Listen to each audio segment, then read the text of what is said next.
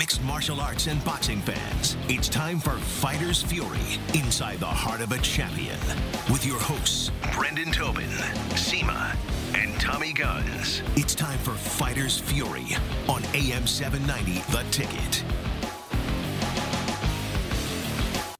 And welcome on in, everybody. Fighters Fury here on 790 The Ticket. Very, very big show today as we are discussing everything that went down last night at the BB&T Center. A great show in South Florida. I really got to give it up to you guys. I know that we uh, we we went into this weekend not knowing uh, how things were going to go attendance wise, how things were going to go atmosphere wise. It had been a long time since the UFC had been here. Since 2015, when they filled out the Hard Rock Event Center and filling out an event center that seats about 5,000 to 7,000 at most to going to an arena is a whole different ball of wax. And not only that, you had an event with the UFC where you lost one of your main event participants, the one who actually is from down here and is is part of the, you know, has has lived down here for a long time, has the Cuban fan base behind him. But I got to tell you, uh, that atmosphere at the BB&T Center on Saturday night was unbelievable. The Brazilian fans were incredible. A lot of uh, a lot of Brazilians on the card. The support that they had was was unbelievable. Got the crowd going all the time, but it really was a great showing and had over 12,000 in attendance to the gate that was over a million. And as I was able to ask Dana White in the post fight press conference, were we as a fan base able to sway the reputation that had really been burdening us for a while that didn't even feel like we were getting a fair shake to show that we could be mixed martial arts fans and Dana White was able to touch upon that and where things stand and really what do he thinks about the growth of the sport down here in general Dana, what are your impressions of the South Florida crowd tonight? It's been a while since you guys have been here and uh, did it improve its reputation to where you guys may come back a little bit sooner than a, a four-year gap? You know, it's funny. All the fans were asking me that tonight too. Um, yeah, obviously, we did a fight that was, you know, most of the card was on free TV, and we did, you know, we did, uh, we had twelve thousand seven fifty four in the building and a one point two one million dollar gate. So, yeah, I'm happy. So the answer is yes. Dano last night with Titan FC, and then tonight. And I know you talked about the crowd tonight. But what did you think of the two events? And then also, just the reason for why South Florida has been growing with MMA and why we did this tonight on a card that was a decent card, but not a huge card tonight. Yeah, I, I think that, uh, yeah, I had fun at the fights last night too. And um, I think obviously uh, the sport has come a long way since the last time that we were here. And I do credit Dan Lambert and the American Top Team too for you know, Dan spent a lot of money down here and, and done a lot of great things for the sport and for fighters in, in, in, uh, in South Florida. And I think he's created a lot of awareness. And, you know, I, I credit Dan big time, too, for what's going on down here. Uh, you're here at the BB&T Center, and then we also have in Miami the American Airlines Arena. So when UFC does come back, is there a preference whether to go to Miami, to stay in Sunrise Fort Lauderdale, or is that just something you look at later on? Yeah, that, that's a good question. Um, I, I guess it would depend on the fight. You know, it would depend on what fight I would bring down here. Um, you know, if we bring a pay per view and if we bring some, you know, if, if it's a pay per view, it's obviously at least one title on the card. So, so nothing but good things from him in the in the post fight press conference. As far as the card was concerned, really, really good card too. I mean, the the fights were were tremendous. Had surprises. Had back and forths that were going each way. Um, first of all, you have Jack Hermansson, who is now an established contender in the middleweight division. He upstates Jacare Souza in pretty stunning fashion. I mean, he outstruck him for sure, but he also got him in trouble on the ground. He dropped him in the first round, which really set out the impression for the entire fight, and and did himself, I think, a lot of a lot of justice in in the way of saying that he is now part of the picture there at 185 pounds. I don't know what's next for him. He's had two fights very close together, so I'd imagine he's going to have some time off, especially with that title picture even just needing some settling. Like, remember, we still need to get to Stylebender versus Robert Whitaker. You absolutely feel for a guy like Jacare as he has been just one of the sport's all-time greats, but has never gotten that chance to to get above the hump. He's been the Strikeforce middleweight champion before, but never the UFC champion. So it's a bummer for him.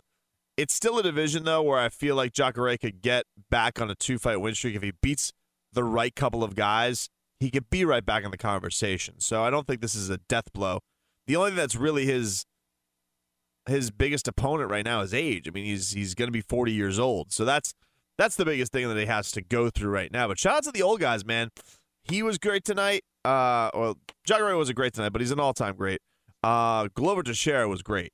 His fight against Ian Cutelaba was unbelievable. Such a good performance because Ian comes across the the cage, and I'm sitting there with Beast and Leroy. We're both sitting there. We're all sitting there on press row, and you know you see it right away. It's not one of those things where I don't know if TV catches it, so excuse my ignorance on it. But you see uh, Cutelaba, he goes up and he goes big throat slash right to Glover Teixeira, right in the face. Very disrespectful. You usually don't do that. Once you know, you don't cross to the other person's side of the octagon until the referee says so.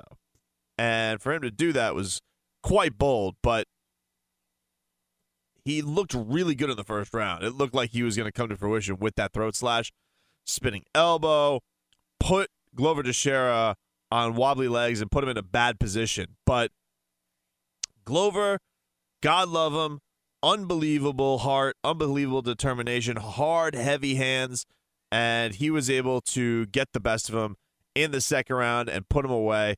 And the crowd was going bananas for him. I gotta tell you, like that's when you you knew it a little bit with the Lineker fight. You were gonna realize it what was gonna happen next with the the Mike Perry Alex Oliveira fight, but that roar when Glover ended up getting the win you just was like, wow, the, the Brazilian fans have taken over this place. It was unbelievably cool. The next fight, Mike Perry versus Alex Oliveira, other cowboy. First of all, this was awesome on a lot of levels. So Mike Perry comes out to the octagon. He's super intense. He's ready to roll. And a couple of changes. I didn't read the background. I wasn't, you know, this was a, a late add to it, but – uh, it looks like Mike Perry is no longer with Jackson's after the whole fiasco with uh, Cowboy and Cowboy and Winkeljohn and that whole split when those guys fought, and Cowboy ended up beating Mike Perry. He looks like he's back in Orlando, or he said he was billed fighting out of Orlando. He's got his what his now wife back in the corner with him. Remember there was a, a split there, and you know when I saw that I was like, all right, let's let's let's see how this rolls for Mike Perry. Let's see if he's able to carry the stuff that he learned there because that was a lot of the criticism that he had took early in his career when he had the sensational knockouts, but how far is he going to get if he doesn't have that real camp behind him? And he looked amazing. He looked amazing, and and and it was a hard, hard fight. I really thought that uh, out of out of a lot out of this group tonight, I thought he shined the best in that he I think is got some real star potential. I really do. I think out of everybody, any, anybody who wasn't Brazilian in this crowd, the only guy who was truly over as a star or that people really cared about was Mike Perry. People really, really like him. He was getting Perry chants throughout the rafters, um, and, and it was it was pretty clear that that people cared about what he did in this fight, and he looked good, man. He it was one of those fights where he was having to deal with a lot of trickery from Alex Oliveira. Alex Oliveira, you know, one of these things you just don't that I think you notice more when you're cage side, which I was, not to humble brag, but is just the smile that he gives his opponent. Like the entire time he was smiling at Mike Perry, just seeming like he was trying to get him off his game, and it didn't it didn't affect Mike Perry too much. It really didn't. So he was able to to not fall for the trickery. The only thing that Oliveira really had had by the time the fight was winding down was seeing if he could goad him into getting on the ground. And Mike Perry wasn't playing that game. There was one point at the end of the second round where he ended up pulling Oliveira, um, bouncing his head off the canvas a couple of times while he had him up against the cage.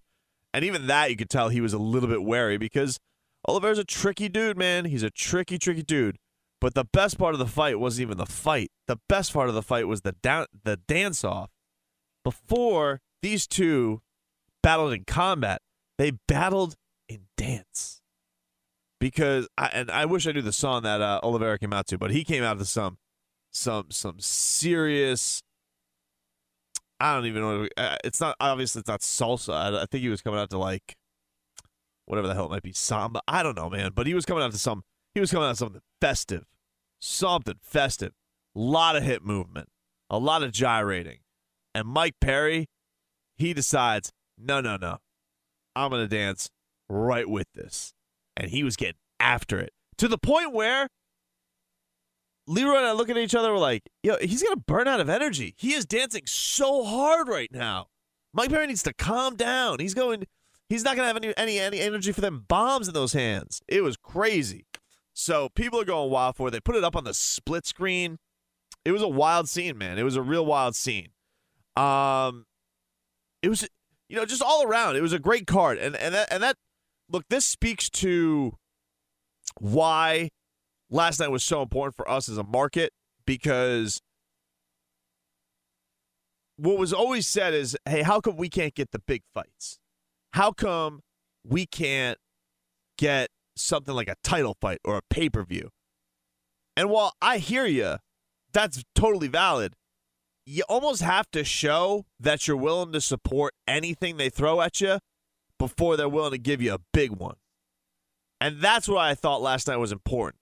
No, it wasn't the biggest names on the planet. There were a lot of guys who were over the hill, like Glover Teixeira and, and Jacare and and Andrei Arlovski, guys who are who are definitely well past their primes.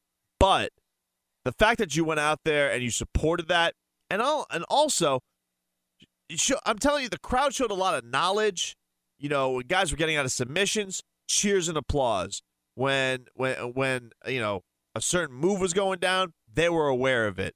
Very classy as guys left the uh, uh, left the cage too. There was only one moment, and I saw this get heat from Ariel Helwani, who who I genuinely think does a good job. I, I like Ariel Helwani. Don't don't get me wrong, but as I've mentioned several times, very very very pro Brazilian crowd. So Corey Sandhagen versus John Lineker goes down, and these two couldn't be more separate body types for 135 pounds.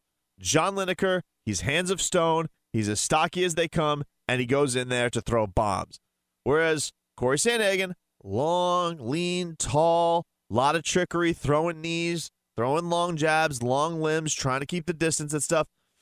It makes for a very hard fight to score, and it is also going to make for some awkward reactions to shots. Now, in my opinion, I thought John Lineker won the fight. I thought John Lineker won that fight 29 28, but that's just my opinion. I'm a guy who values power. I'm a guy who values when you hit somebody, it stuns them a little bit, stops them in their tracks. And this idea of keeping the range, keeping the range, keeping the range all the time, not for me as far as these things go. Also, John Lineker ended around where he knocked down Corey Sandhagen and then squeezed him so hard, blood came out of his nose. We were all confused in the arena, like, what just happened here? So it had the conclusion. It felt like John already had one in the bag at that point. It had that conclusion. Corey was doing great work with his jab, and it did feel like he was starting to slow John down. It was close. I value more so how that fight ended and and and the dynamic ending that it had more so than what led up to it. That's just my opinion, and that's how I score fights. And these things are subjective. And also, when you're in the emotion of a crowd and a, loud, and, and a live scene, you're going to lean that way too, especially if you have some nationalistic pride behind one of the fighters. So, Corey Sandhagen is is named the winner, and the crowd just rains booze down on him. But they have to you know, for for Helwani to be like, come on, uh, Sunrise, you guys are better than that. First of all, they're pissed their guy lost. Second of all, if you're in the building and you watch this, it's a different experience, as I'm sure Ariel knows, than watching it on a television screen. Like you have a different vibe to who is winning a fight, what the feel of a fight is. And so put put behind those boos pride behind a guy who's from the same place as them, and also the ending that he the way he ended that fight against his opponent, it's gonna it's gonna get a volatile reaction. And one I do think it was warranted because I thought the decision was wrong. I thought Lineker won that fight. I thought he clearly won the fight, but you know, this is judging. Judging is subjective. You never know what a person's going to look at, um, and what they value, and, and and all that stuff. So, from my standpoint, there was some questionable judging the, pretty much the whole night. You know, there were things where you just raise your eyebrow, you're like, eh, not sure about that one. Like, I thought that Andrei Arlovski got the hose. I thought that uh, uh, Augusto Sakai getting the win over that. No, thought thought thought Andrei Arlovski got the nod there. Thought thought the young buck got it over the uh, over the old head because he's young buck, and so they wanted to build him up. But from my standpoint, it was it, it really was a, a, a great great night, and ton of great fights, a, a ton of great fights. So even though you didn't have that headliner, even though you didn't have that, wow, I got to get out to see this. You guys went out there and you supported the sport at the highest level. South Florida should be proud. This is a market that can support the UFC, can support the biggest events, and you guys showed it last night. And because of that, I don't think we're gonna have to wait four years for our next one to be here, which is which is really really awesome. And it shouldn't be because the best fighters in the world train down here. It's a hotbed. People do this as a as a hobby now on on the regular. As Dana was saying yesterday, a lot of credit to that goes to Dan Lambert. Um, and, and, and all the great fighters that have made their second home or their first home here and and adopting this place and and infecting the community with this. So it was a, it was a great night. It was a great night for for me to watch as a, as a as a fan of the sport, as a fan of combat sports in general.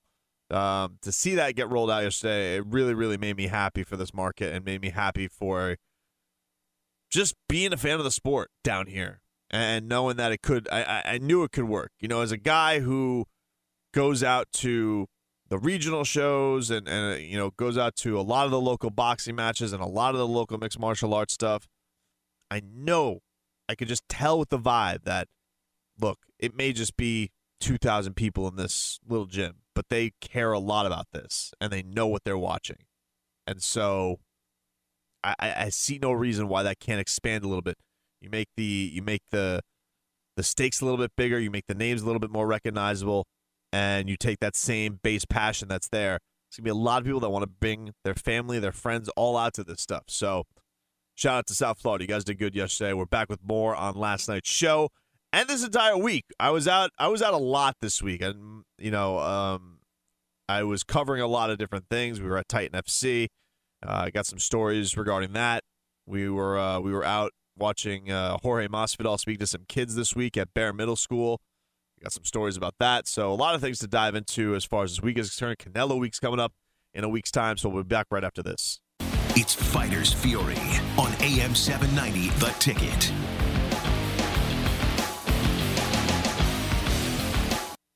Welcome back, everybody. It is Fighters Fury here on the ticket. Tobin here with you as we are recapping UFC Fort Lauderdale from yesterday. We got into a lot of the nitty gritty. I'm looking at the rundown a uh, couple cool moments haven't mentioned yet from yesterday. Jim Miller getting a submission over Jason Gonzalez. Super cool for Jim Miller. Obviously, a huge veteran of the sport. Got to do it in front of his family and all of his kids right there. Uh, it was on the early prelims, so I think it was on ESPN2 or whatnot. And great performance from him. He ended up getting uh, a first round rear naked choke on Jason Gonzalez, overwhelmed him, really. You know, overwhelmed him with strikes, got on his back like a spider monkey, and choked him out. No, no no uh no worries there. Uh, Angela Hill, she defeated uh, Jodie Esca- Esquibel. Really entertaining striking match between these two.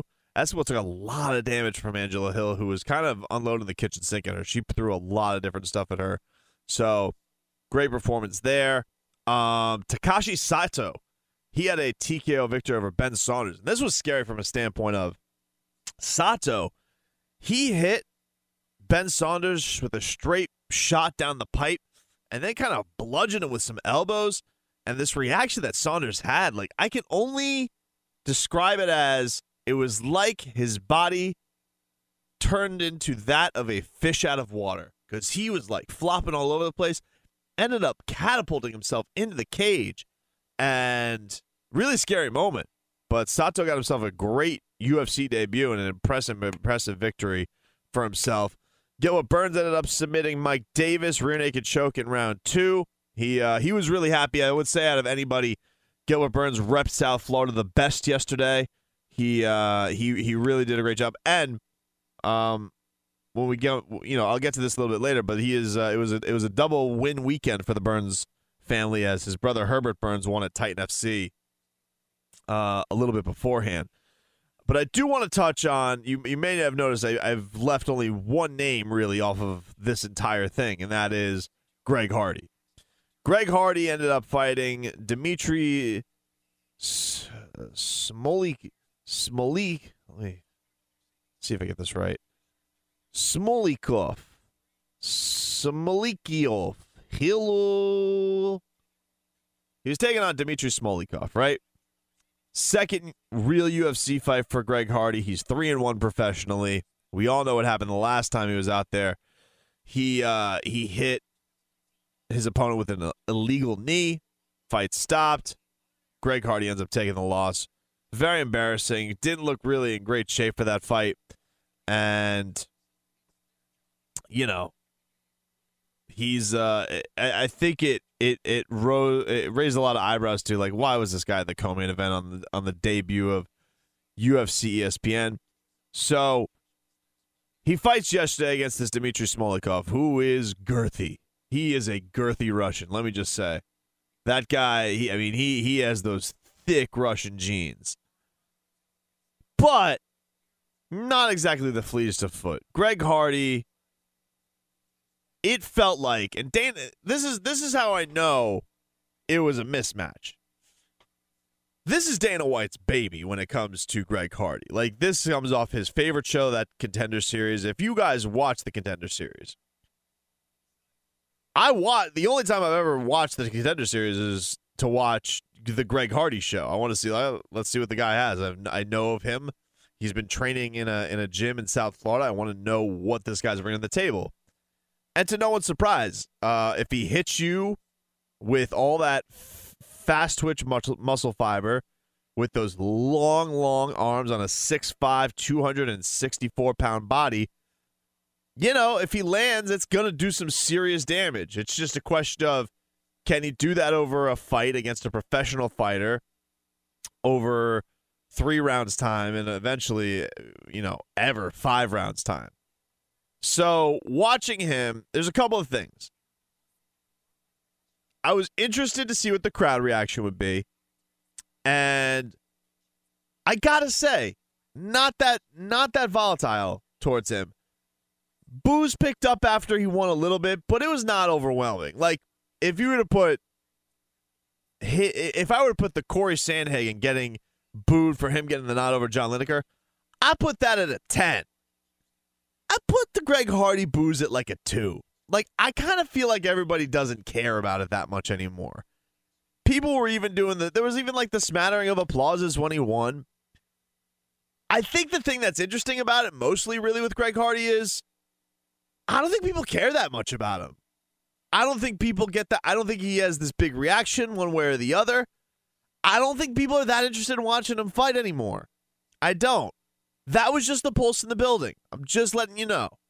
I was certainly interested in seeing what he was going to do, especially after the way the last fight went. And I will say this about Greg Hardy he did look much better. And if I can say from how they game planned, if this was by design, I know he was in there with somebody who did not look very good at all. Dana White even said he doesn't believe that that guy won nine fights.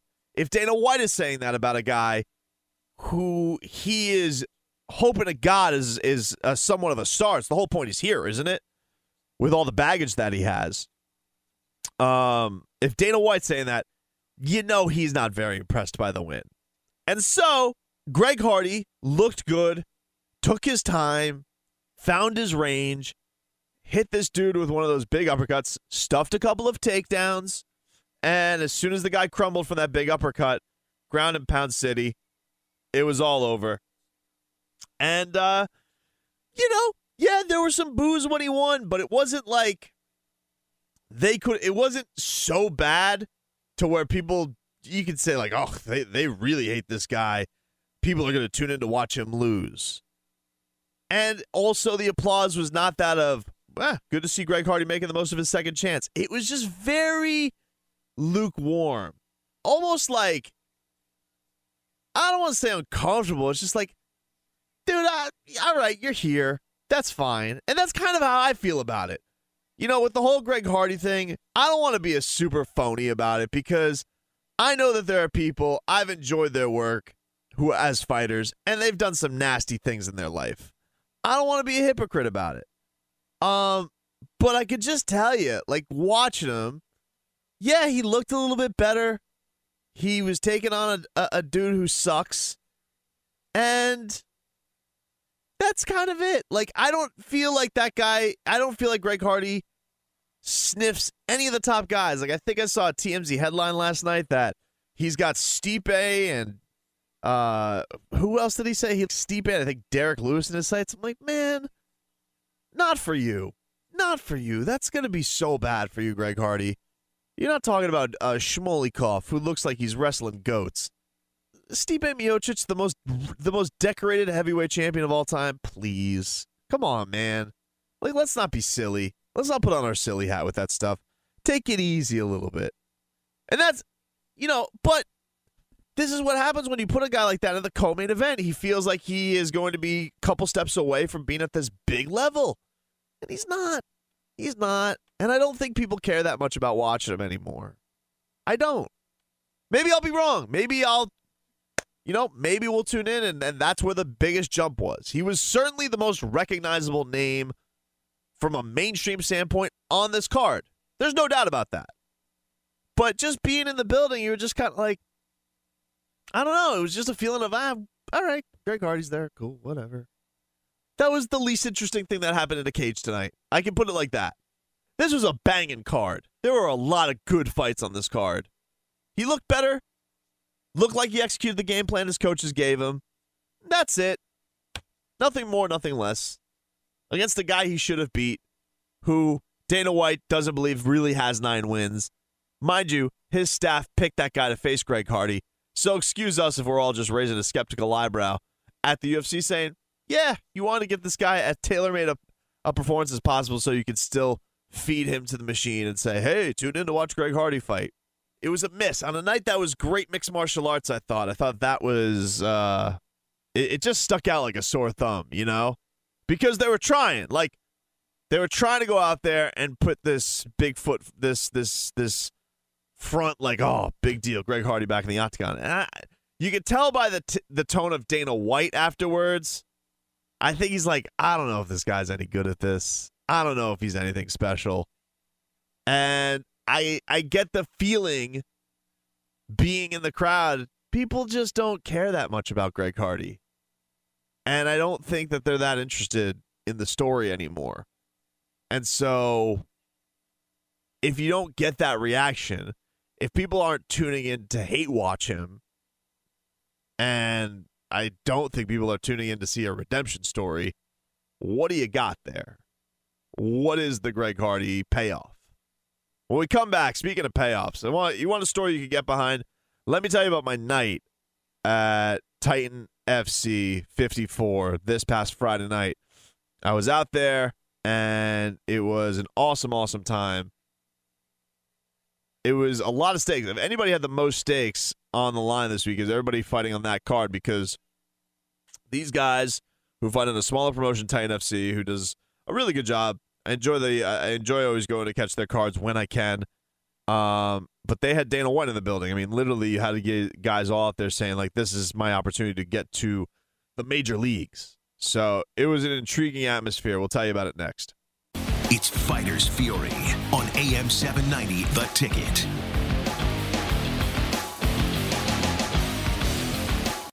All right, welcome back, guys. It is Fighters Fury here on The Ticket. Tobin here with you. And recapping on everything that went down this past week with UFC, fun weekend. Obviously, last night was awesome at the BB&T Center. I went on Friday night to Titan FC 54 over at Extreme Action Park. And the big twist on this one was that Dana White was in the building. He was doing his Dana White looking for a fight show. And Titan FC is a promotion run by Lex McMahon, and it's it's a it's in partnership with the UFC. The one thing with with Lex's promotion is he has UFC out clauses for all of his fighters. So if the UFC needs a fighter and Titan has somebody who fits the bill, they can get out of their contracts immediately and go up to the UFC. Pretty cool thing. But also because of that partnership, it uh it gave them a chance to ho- to host the UFC's boss in attendance. And the big person they were trying to showcase was Jason Soares. And if you guys don't know who Jason Soares is, we've had him on the uh, the midday show a couple times. And he's a he's a local featherweight. He's from Miami. He's 13 and 0. And he's very very talented. I th- I I think he's very very talented. I've watched a couple of his fights and I've been very impressed by him. Very very impressed. So this is big stakes because here's the thing with Jason. Um he's not he's not a bleep talker. He is not uh outlandish he's if I had to like if I had to you know kind of pinpoint a, a personality, he's kind of he's kind of like his personality reminds me of almost like a Demetrius Johnson. Like he is just the purest of martial artists, very much a respect for the science of the uh, and the and the and the the craft of the sport. Um, very much into nutrition, very much into the uh, the importance of the body and all that kind of stuff. So you're, you're talking about you're, you're talking about that kind of a personality, but doesn't have a doesn't really have a hole uh, in his game. He's a tremendous he's a tremendous tremendous wrestler. Great submission game. Uh, I haven't seen him strike that much, but when I did, la- the first fight I saw him fight, I saw him put a guy out of out of uh, consciousness for a good I would say a good three minutes. That guy was out. They had to get the oxygen tank out for him. So I don't have the whole repertoire of his versatility in striking, but I know I've seen him knock a guy dead once. And uh, his game on the ground is absolutely sick. I mean, he he is um, he is very very dominant as a 145er. Can hold a man down against his will and punch that person in the face pretty much as much as he wants to. So, just to give you a little idea of uh, his style. So I was in the. Uh, this is a big opportunity. Jason is uh, their featherweight champion, um, and we had him in studio, and Lex brought him a new belt because he was such a graceful champion. And I, you know, for the impressions I got, they all feel like you know this is going to be showcase, do what you do, win, and Dana White is going to fall in love and give you a contract and invite you onto the big show. Cool. So the fights at Titan FC 54, a lot of good action. This uh, this particular card, a lot of close, very close split decisions, basically up until we got to the three main fights. So you had a lot of fights that were going like 29, 28, split decisions. Uh, very much a grinded out night, and I wouldn't even say it was ones where things were up against the uh, where, where guys were on top of each other. A lot of cage work, a lot of stuff that was in the clinch and stuff like that. Uh, up until we got to about Herbert Burns's fight where he took on Luis Gomez. And uh, as we mentioned last segment, Herbert Burns is the brother of UFC lightweight Gilbert Burns. And so he put forth a great performance, got a body lock in, and pretty much reestablished himself like three different times, then finally got it in, uh, sung it in, and he had a cool little speech to Dana White. Dana White is there right in attendance, says, Please let me join my brother. Uh, it'd be such a great honor. Let me show you what we could do together. And so he got to have that opportunity. Then you had Rafael Alves. He won the interim lightweight title on basically what could be established as a Rocky 2 ending. Double punch knockout. Uh, Felipe Douglas, he went down and didn't get back up. And Rafael Alves ate the punch and he stayed up. So there was that. And from what I understand, uh, Rafael and Herbert Burns were both given opportunities or they're going to be given opportunities to fight on the Dana White Tuesday Night Contender Series. So awesome for them and much deserved. But Jason Soares's fight comes up. It's the last fight of the night, and you know gets to soak it in a little bit. He has a nice little walkout, a little uh, nice little entrance, and then the fight starts. And he is uh, he's going in there, dominating his opponent, and holding basically down against his will. It's not like the most devastating display of shots, but you know he's going out there and he's he's doing his he's doing his thing. He's doing his work. Uh, TCBing, as I like to call it, in the first round. So we get to round two, and at this point, um, he goes in for a takedown on Erisson Franca, his opponent. Gets into a guillotine submission. Looks a little dicey for a second, but you know you could definitely tell that he is trying to go after and make something happen. I would say it's about as the first round, pretty generic. Held uh, held Franca down against his will, and moved on. He's clearly up twenty to eighteen at this point.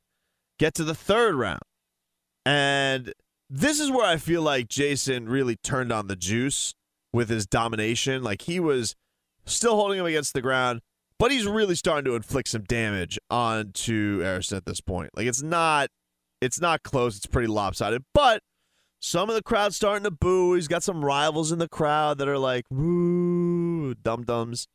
And, you know, clearly this is a guy who not only with Dana White in the crowd has to win, but he has to win in a certain style. You know, that's unfortunately the way it is. You know, this is one of those things where I think he probably himself was feeling natural pressure to go out there and perform because you are performing. Imagine if you were a singer. You know, it's kind of like Fighter American Idol. And you have to go out there and yeah, you can you can go out there and you can sing you know, some generic tune and sound fine, or you could knock it out of the park. It's like you got to show not only that you got the ability to sing and carry a tune, but you got to have some kind of an it factor. You know, if I were to put it in some kind of way. But this is where things get crazy. So Jason's no dummy. He knows this. He knows he is dominating a fight, but is not dominating it in the most entertaining fashion. He knows Dana White's in the building, and he knows that a UFC contract is basically on the line here. Not only, it's not his title. Don't forget about the title. The fact that he's defending his featherweight title is like secondary. He's de- he's trying to get the opportunity to get to the UFC, and the owner and the president of the UFC is right there in the crowd. And so he knows this. And so he goes out there. And mind you, I've watched now this would be the uh, uh, we were going to the fourth round. So at this point, I've seen five rounds of Jason's career. I've never seen the guy lose a second of a round, ever, never. He's always dominant. So he's going out there, tries to press the action a little bit. He gets hit with a knee out of nowhere, and it's bad. It's really bad. We're in the fourth round. Dana White's in the crowd, contract on the line, and it may have just ended. He's in bad shape. He is on the ground. He does not look conscious. And Frank is trying to lay blows down upon him for a good, I would say it was uninterrupted, felt like for a good 15 to 20 seconds. feel like the ref's going to absolutely step in because he's not reacting that much. Career's about to, to, to go off in the distance. 12 and 0, about to be 12 and 1. No contract, no Dana White. And he ends up weathering the storm. And I'm telling you, some refs would have stopped this fight. It was crazy. He ends up reversing this on his opponent, gets on top of him. I don't know how he's doing it. He's un- he was unconscious a second ago. He was out of it. Gash open on the face, reverses it, gets on top of his opponent, and pummels him into knocking him out and the crowd goes insane. Jason's got a lot of supporters there, so they're all going crazy. They start playing the. Th- I swear to God, they start playing the theme from Rocky because that's what it felt like. This guy's career was was, was going off in smoke. A guy just knocked him silly with a knee, about to pummel him on the ground. The ref is about to step in, reverses it, pummels his opponent, gets the win, stays undefeated. It was movie stuff. I was that's what I kept saying to everybody. I was like, that was like a movie. And and and, and look, it's not the first person to ever come back from a hard shot to to knock his opponent out, but he did it with Dana White in the crowd. This is so made for whatever stupid show he's putting together. That's it. Except Dana White walks out.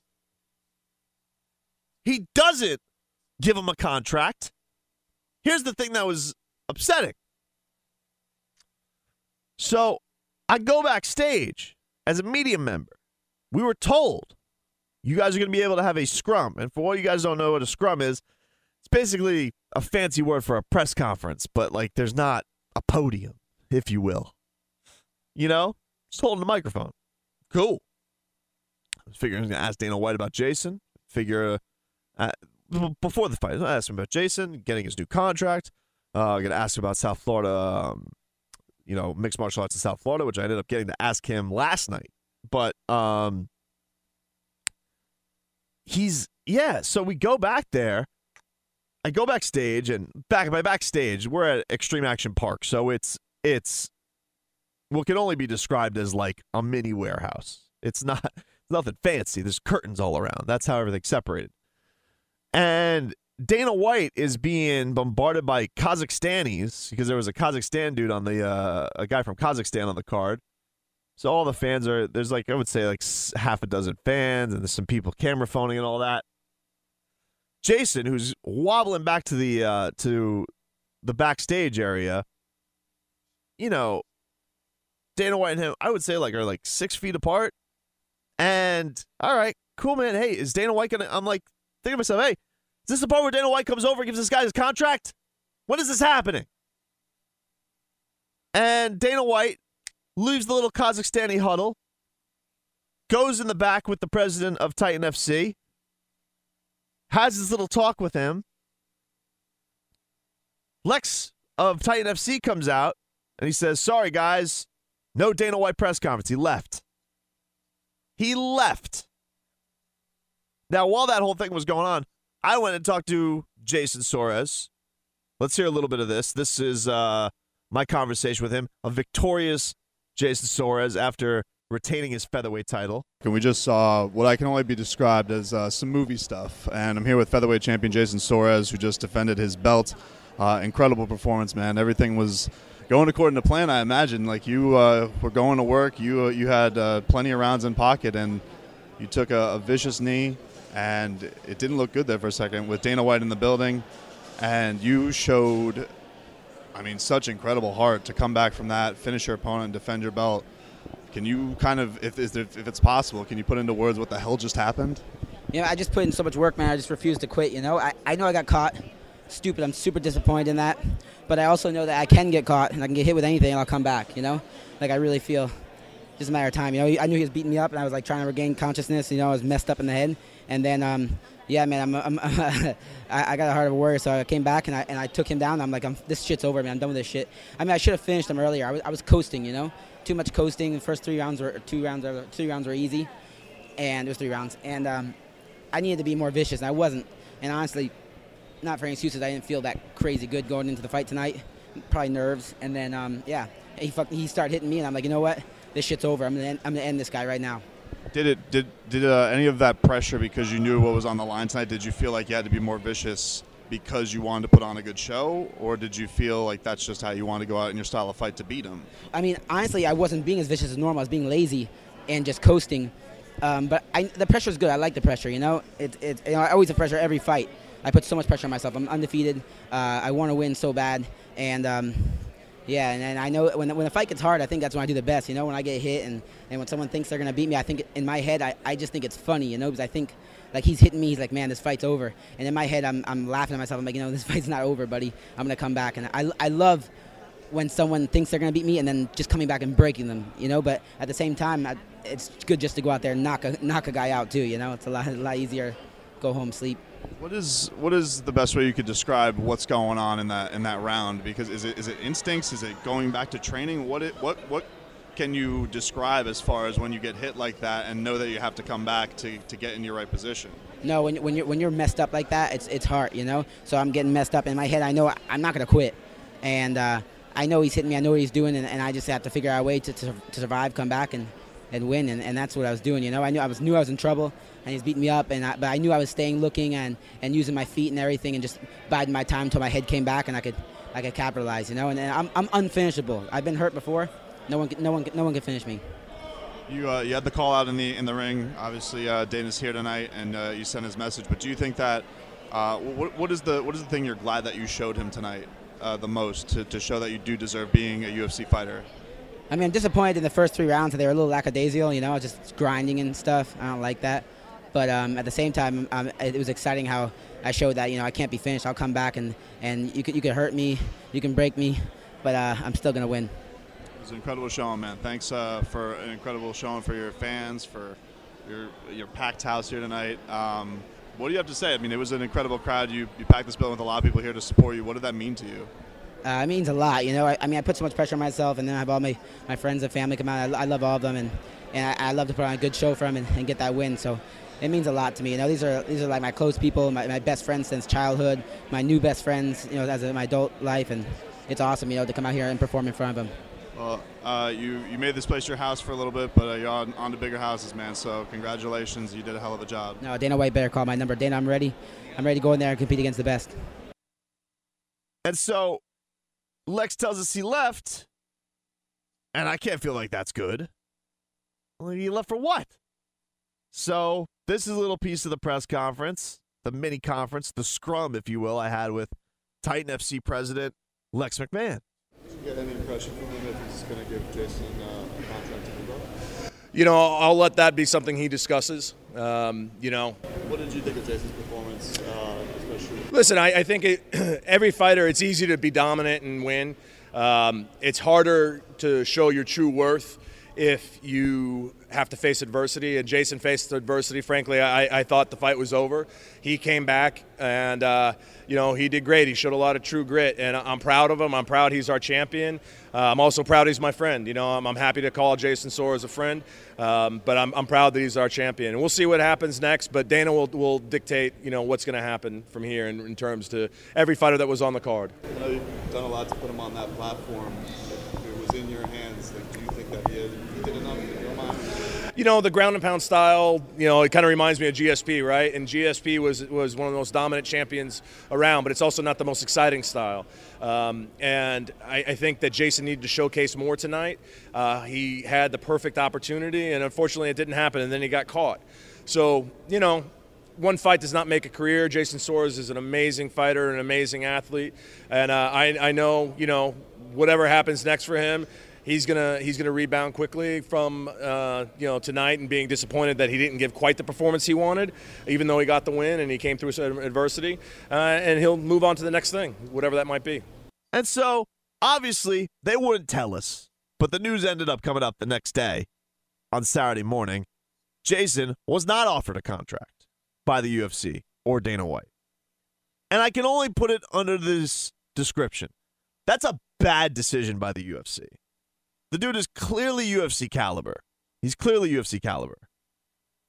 And because he doesn't go out there and he's not talking a lot of smack and he's not, you know, he doesn't have the Ken doll, Barbie doll look that uh, Sage Northcutt had, or doesn't call out CM Punk like Mickey Gall used to when he got on that, that reality show. Because he just goes out there and he holds guys down and hits them in the face at will. You don't think that's UFC worthy.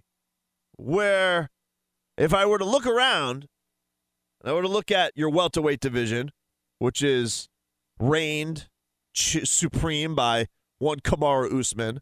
It's kind of his forte. Khabib Nurmagomedov, maybe you heard of him. That's kind of his forte. Maybe the greatest champion of all time, Georges St. Pierre. That's kind of his forte. So I get it. You want a lot of knockout artists and you want guys that are dynamic. and you want guys that bring the sizzle, or maybe you want guys that draw a reaction like Greg Hardy. I get it. Dana White's ran off, uh, tur- turned the UFC into a $4.2 billion operation. I'm sure he knows what good fighters look like. I'm sure he does. I- I'm sure. I'm sure he's got an idea. So why listen to some Yahoo like me?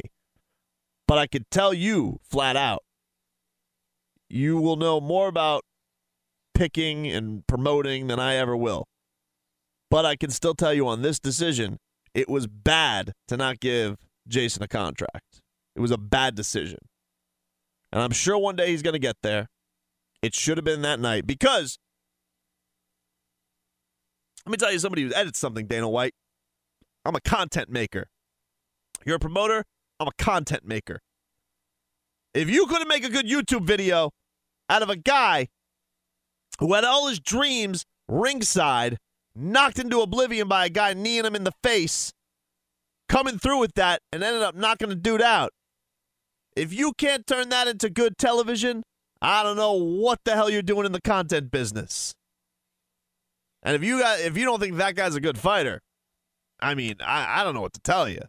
The guy can fight, and uh, and I hope one day he gets to the UFC. Um, in my brief time with him, think a lot of his abilities. So it was a bummer to see that he wasn't able to get them that night. But uh, I hope he does down the line soon. Maybe somebody will drop out of a UFC card and they'll need a 145er on short notice, and that opportunity will knock uh, will knock Jason Soares's way. I don't know, but I was uh, I was very enthralled with that story. So hope you guys uh, enjoyed that one. We are going to get the hell out of here. We will uh, talk to you the same time, same place next week. Let me remind you this before we get out of here. March for Cancer is coming up on May 18th. Let me make sure I got that right. I believe it is May 18th, Saturday at CB Smith Park in on Fort Lauderdale. D- scratch that. At DC Alexander Park on Fort Lauderdale Beach. It is a 5K run walk. It is an awesome thing that SEMA and Tommy Guns do every single year to raise money for cancer. But what they're doing with this particular March for Cancer, and really what they do with the March for Cancer, is it's not a it's not a raising money for research. What it's doing is people every day they go through this fight with cancer. They don't have money to pay the bills. They don't got money to work. Well, they can't get they can't work, so they can't get money. They don't have money to pay the bills. They don't have money to keep their lights on. They need help, rides, all these types of expenses that you don't think about because you're just trying to get healthy. And so, what the March for Cancer does is it raises money for those fighting that fight right now. So, if you know somebody who's going through that and it's hard times, it's troubled times for them, and they need a little bit more support, this is what this charity does. The March for Cancer raises money to help them right now. It's not saying that research stuff isn't important, it is tremendously important. But there's a lot of money going to that and a lot of money going to breakthroughs. What does that do for the people who are battling cancer right now or tomorrow or in a couple weeks or in a month? That's what the March for Cancer is for. It is for raising money for those people who are dealing with that now. So I highly, highly, highly recommend going to marchforcancer.org. Join me, join SEMA, join Tommy Guns. This is SEMA Tommy Guns, baby. And, you know, SEMA is a cancer survivor, one of the toughest people I know. And this thing is near and dear to their heart. So if you are a, a fan of this show and the community of this show, I would love for you guys to join us on May 18th. Beautiful morning, 5K walk run out there on Fort Lauderdale Beach to raise money and help those who are the fight against cancer right right now and help them with the the uh, the expenses they deal with every single day while they're dealing with this. And uh, it mean a lot. It mean a lot. You guys always come through and support us in uh, in tremendous ways. If you guys just want to donate, you can't make the run. You could also go to marchforcancer.org and do that as well. But just want uh, one more friendly reminder before. It's Fighters Fury on AM 790, The Ticket.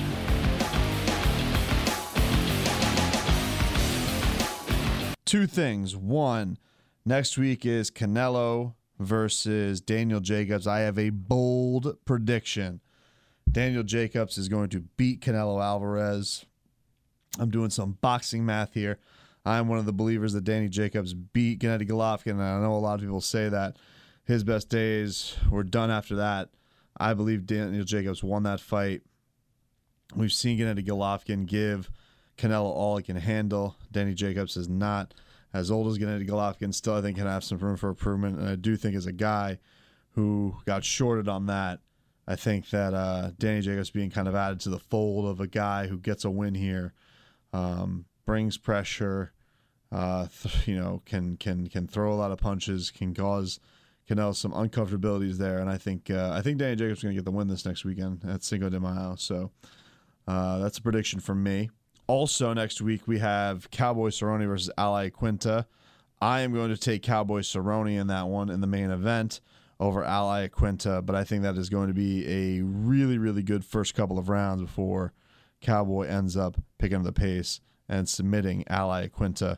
And then finally, speaking of the best division in sports, although this isn't the best division in sports anymore because Cowboy is now back at 155. Reverse that. Speaking of a guy who Cowboy recently faced, Jorge Masvidal, um, got a chance to go down to Bear Middle School this week, and I recommend you guys go and see some of the video that I put up. You guys can see that at theticketmiami.com. Uh, Jorge Masvidal went and spoke to the students there, and really just just just just an awesome job and inspiration to get these kids fired up. You know, not a lot of the times people who are on TV take time to talk to kids and try and give them some inspiration, especially had hard upbringings, like George explained that he did. And um, we had a chance to talk to Gamebred afterwards. Jorge Masvidal, Miami zone. He is on the verge of a title shot, and uh, we got a chance to talk about not only his speech to the students and how he wants to use his platform that has only grown over these years, but also um, this upcoming July card where it's basically, as he dubs it, American Top Team versus the world. He was awesome. And here's my conversation with him, and then we bid you adieu. Very excited to be joined by our next guest. We're at Bear Middle School. Miami's own George Gamebred Masvidal just got done talking to the kids, man. That was uh, pretty awesome that you got the opportunity to do that in front of uh, a South Florida school. I mean, they had a huge pop when they learned that you uh, you're not only what you do, but that you're from down here. From I'm from here, Miami, Florida. If that's what we're talking about, I'm from here, from Florida. So I think the kids just saw me and could relate instantly. You know, they see another Miami boy, so they just uh, they could feel it. You know. As part of um, you know your growing success, you've had a long, great career, but obviously the last win, the platform grew even more. Is that something that you you kind of realized as as you were soaking in the wind that the platform is going to get bigger and that you could even give back to the community, just sending out messages even more? But definitely, I, I don't think I'm like everybody has a role in life. I don't think I give out to the community in, in a lot of ways, and I think in a lot of ways I could give back to the community. And one of them is just talking to troubled youth. How I wasn't that point in my life, you know, where where where it was a left or right, and one turn maybe doesn't end up so well. So with with those types of settings, I feel like I could relate and do very well. With like I don't know, marriage counseling and social media advice, I'm probably not the best guy to give back to the community. You know. What was uh, what was the thing that stuck out the most for you, like getting a chance to go in front of these kids? Was there nerves in front of it because you never quite know what they're going to throw at you uh, and how they're going to react to things? Definitely not nervous. I got two kids, so I'm ready for all questions. You know, there's not one question that's gonna really throw me for for uh, in the hole too much. Um, I mean, I just love it, man. It's it's fun that that they were so pumped to meet me. They don't know me, but they were just excited, and I could see in their eyes that they wanted to hear what I had to say. And I'm hoping a good majority of them might apply that at some point in their life. Tomorrow, start applying it. You know, maybe go to sleep a little bit early because I got a big test tomorrow. Maybe they'll think, man, it's not just my mom and my teachers telling me. It's also this athlete guy that's on TV. Maybe they might listen, and that that'd be pretty damn cool. Being from Miami um, and, and, training down here at American Top Team, we're a, we got a big week. UFC's finally back here for the first time since 2015. Uh, I know if we were all greedy, we'd love to have you on it, but you got bigger and better things uh, ahead of you. But what do you think as far as the growth of mixed martial arts from the fanhood down here? Because obviously you guys have you know the best gym arguably in the world. I mean, there's a bunch of guys who just train down here that are absolute killers. Um, do you think that this can turn into and have a flood out to the market as far as like getting everybody out here and this being a destination spot for the big fights? I I would hope one day because we do harbor the most intense gym in the world, American Top Team. I mean, there's another huge card on July 6th, and it's four of us against the whole world, you know. And it's a who's who of, of the greatest in martial arts. We got a guy that's fighting Jon Jones, the best 205er that ever lived. We got Amanda Nunes that represents American Top Team. We got me, and then we have one more on the team. Who's the other fight now? I just blanked out.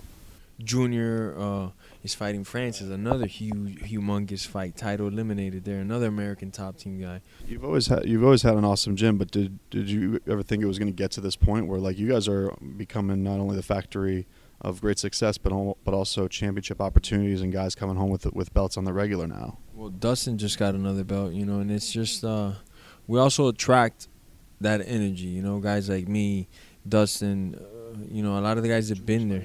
So it's just it's bananas that uh that we produce so many people, but we also know it. I, I started there maybe 11, 12 years ago, and the formula was there. You know, great sparring partners, great coaches. Now we just have to put in the work. And for many years, I feel we were the best, but the UFC title eluded us. We got titles everywhere else. You add the UFC titles to every other organization in the world, we're the best team by far. And it's just numbers, you know. I'm not even talking crap. It's just look at the top 10. Who's got the most guys in the top 10? It's probably American top team, you know. From 1 through 15, it's guaranteed American top team. I mean, yeah, it's it's even from the standpoint you guys have gotten so successful, even on the other gender side, because you have the greatest woman of all time in Amanda Nunes. But like even seeing the success of like Valerie Loureda, and she gets all that iron to to sharpen her as she starts her career too. Uh, two-time Olympic gold medalist, Kayla. That's pretty. That's pretty scary. What is that gonna be like? You know, we got a lot of killers over there that are not even coming out anytime soon. That we got them on the amateur side, and slowly but surely they're gonna be released into the world. So I'm just pumped to represent my gym like always.